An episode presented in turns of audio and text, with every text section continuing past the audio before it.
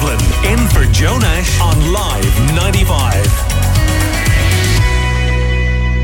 As it is a topic that sparked a huge response on our Facebook page, I bring you just a few more uh, comments from listeners about what age is the best age to start school. Uh, Rachel says, I was born in England and started primary at three and a half, which would be juniors here in Ireland. Personally, thought it was a good age. My son was born in Ireland here. He started at three and three quarters in juniors of an autism unit and he progressed hugely, even within the first few months. I believe the younger the better to develop routines and socialising, and I've seen the negatives of delaying school until later on. While Siobhan says five, keep them in school as long as possible. The later they start, the longer they'll stay in secondary school.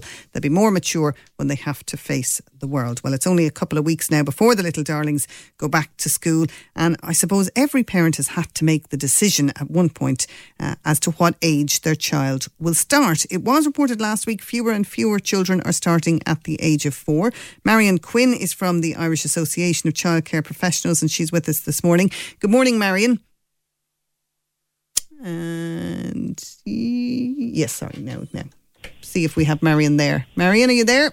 Yeah, I'm here speaking. Yeah. Okay, wonderful. Um, Marion, can I ask you, is this something that parents come to uh, childcare professionals about for advice as to what's the best age? Yeah, absolutely. I mean, we have conversations every year, um, you know, with parents, um, especially children who are, you know, kind of maybe, you know, four, four and a half or that way, or, you know, um, as they're kind of approaching the transition into different ages. Um, and the parents kind of seeing, oh, look, you know, their, their child is kind of seeming, you know, very confident, well able. Um, and their, maybe their friends are kind of saying to them, oh, look, you know, they should be going to school, They'll be able to manage it fine. Um, and maybe the parents are kind of unsure. So they'd be, yeah, they'd be having conversations with the educators because obviously, you know, those who are working with them in the early years services um, get to know those children, you know, in a different way um, than what the parents do. And so obviously between the, between the partnership with the educators and the parents, they put together a, a kind of good picture of the child and, and, and make those decisions then. I think the advice out there is five. I mean, that seems to be a consensus among many experts. But is it ever right to, to kind of, you know, if you're looking at your own child and feeling that, oh, look, they're four and a half or not quite five or maybe even just turned four, but they're chomping at the bit to get to school. That's what they want to do. Maybe they've older siblings who've been, and um, you know, can a parent make the right decision sometimes with a four-year-old? Well, absolutely. I mean, look, parents will, will know their children. I suppose if they have the conversations, um, you know, with, with other people who are involved in the children's life, um, you know, they can they can make a decision. And uh, and, and look, we, you'd never kind of say, oh, look, you, you, know, you've made the wrong decision because we never know how, how life is going to play out. Um, but I suppose, you know, there there is a significant amount of research that does kind of indicate that children, while they might be able to academically perform, that maybe their social emotional development might not, um, you know, be might not, not be as optimal as if they had waited, um, you know, and maybe sending their children later. And it, that might not be when the child is five, six, seven, eight, but it could be when the child is 17, 18, you know, 19, um, and kind of saying, okay, well, how are they then as they're transitioning from, you know, the, the kind of cocoon that is kind of school, um, you know, into, you know, kind of making life decisions, um, you know, whether it's, whether it's work, whether it's college, um, or, you know, kind of friendships or, or um, relationships or whatever. So it's not necessarily what's going on at five, but it could be what's going on much later. And what do you think are the benefits of waiting? Um, well, we know that the brain, you know, brain development happens, you know, hugely significantly um, in the first five years in, in, terms of a child's life. Um, but there is parts of the brain that develop later. So, and, and the, the logical um, and the emotional and social parts of the brain continue to develop after that time. So, in terms of being able to regulate their emotions, regulate their behaviours, etc. So, we know that in school, um, you know, in the Irish context, you know, there's um, there's you know the kind of following the rules and uh, you know doing what the rest of the class is doing, and the classes, you know, aren't necessarily small in Ireland. You know, um, so there's quite a few children that are in there. So a lot of the time, it is about you know kind of waiting for their peers. You know, maybe somebody's finished work first and waiting for other peers to be finished work. So there's a lot of needing to keep their bodies still Um, and we know that young children um, struggle with that because it's not, they're not developmentally at that stage yet. And that's perfect. That's fine. They're not meant to be. Um, but if so, if they are required to go into school and if they are required to have that level of stillness, um, both in terms of their bodies or in terms of being able to speak, you know, kind of during the, throughout the day, um, that can be a challenge for them and that can make them, it can knock their confidence and maybe make them feel bad, you know, if they're, if they're being, you know, kind of uh, having to be spoken to repeatedly about, you know, particular behaviours or whatever. Or if they're seeing other children needing to be spoken to repeatedly about behaviours, because while it might not be said to them, they can kind of take on the emotional, they, they can empathise with other children in the class and that can kind of make them feel bad as well. So, um, I mean, we know, we know children who are, you know, kind of four years of age, um, you know, they, they look, they're moving, they're, they're constantly talking, they're constantly moving, they're constantly engaging. And that's absolutely brilliant. That's developmentally where they should be.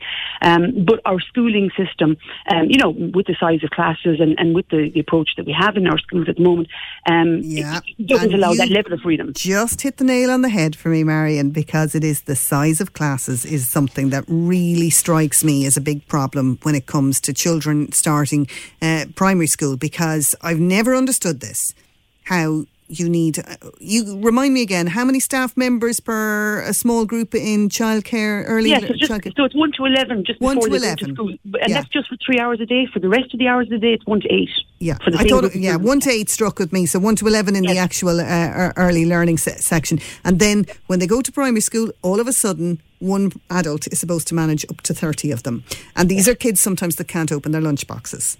Um, and or you know they, they want a special lunchbox that they, they haven't managed to open or a school bag and they might need help buttoning up a coat and all that kind of thing. And I know parents are advised to to help with all of that but they just need more one-on-one care. And you have the same size class room at 4 and 5 as you do at 12 where children are completely independent. I can't understand why schools don't have smaller classes for the younger ages well, absolutely. I mean, look, that, I suppose junior infants and senior infants, by the very by what they're called, they're not even called first class. First class is, is a year later.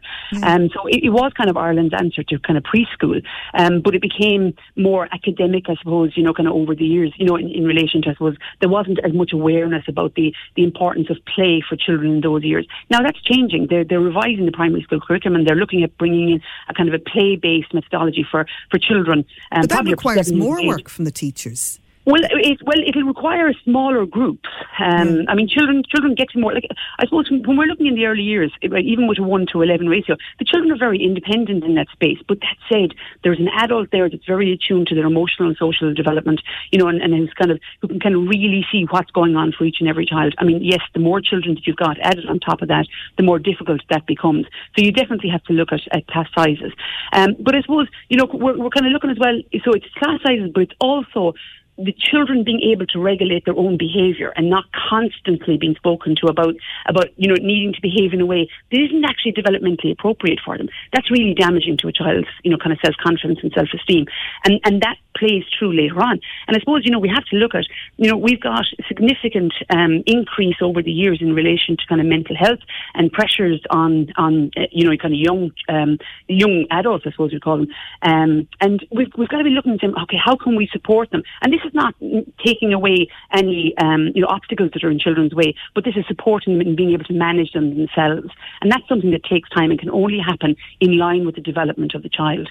Um, and I suppose that's why we'd be considering you know when, when parents kind of look and see, oh, my child is well able, and go, okay, well able now, but what does that mean when they've got you know um, obstacles and repeated obstacles um, that maybe aren't being able to be supported in the way they could be if they were with a smaller group or if they were at home or you know if they were a childminder or wherever um, that they that they would be until they're ready for going to school. And we look at we look at Finland with one of the you know acknowledges one of the best education systems. Children don't start their formal education there until seven years of age.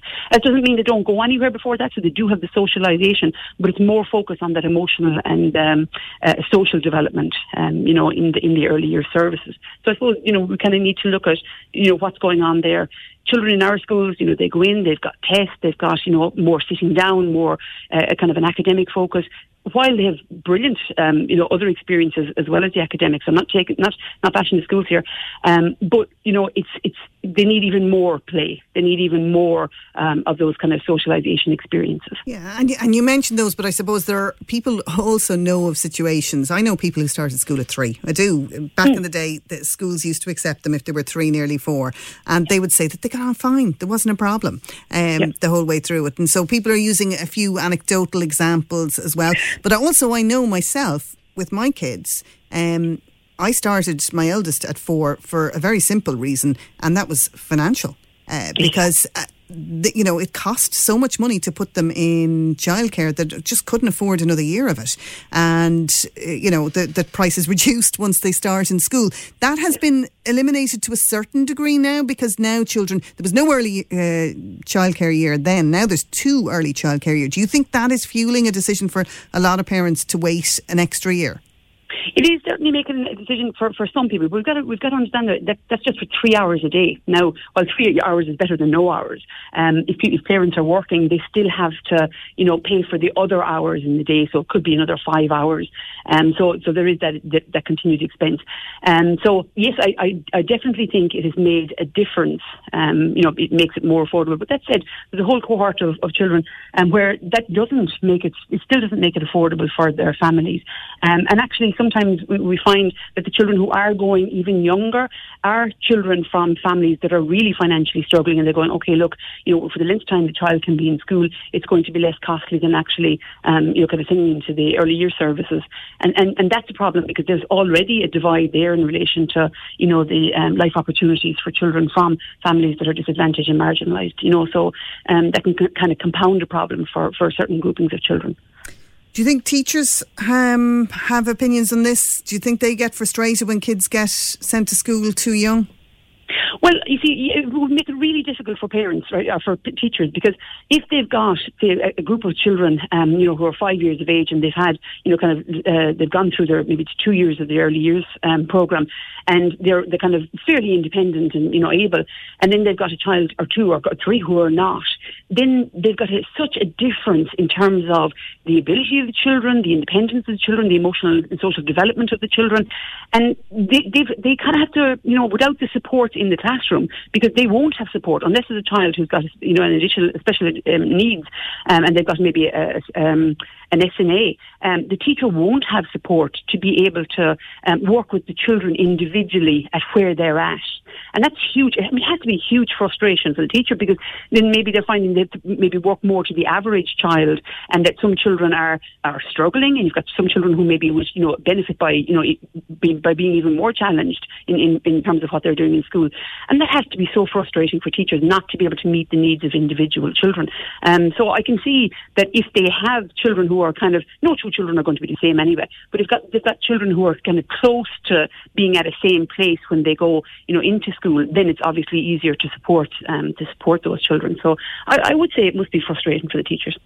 Roughly how many years have we had these early childcare learning eh, in place, and are we start starting to see the benefits in kids yeah. Yeah. Well, we've had we've had it as a one year program since 2010, um, but it's only I think maybe four years, five years, um, that it became a two year program. So like we're those children are still going through the primary system, so they haven't come into you know what are they like in in terms of secondary. Um, so, but I think I think we will start seeing it's probably going to be another few years because there'll obviously be various different pieces of research. You know, the growing up in Ireland um, research that that kind of tracks children, um, you know, kind of through their through their um, through their childhood years, and just kind of um, you kind of see where they're see where they're at.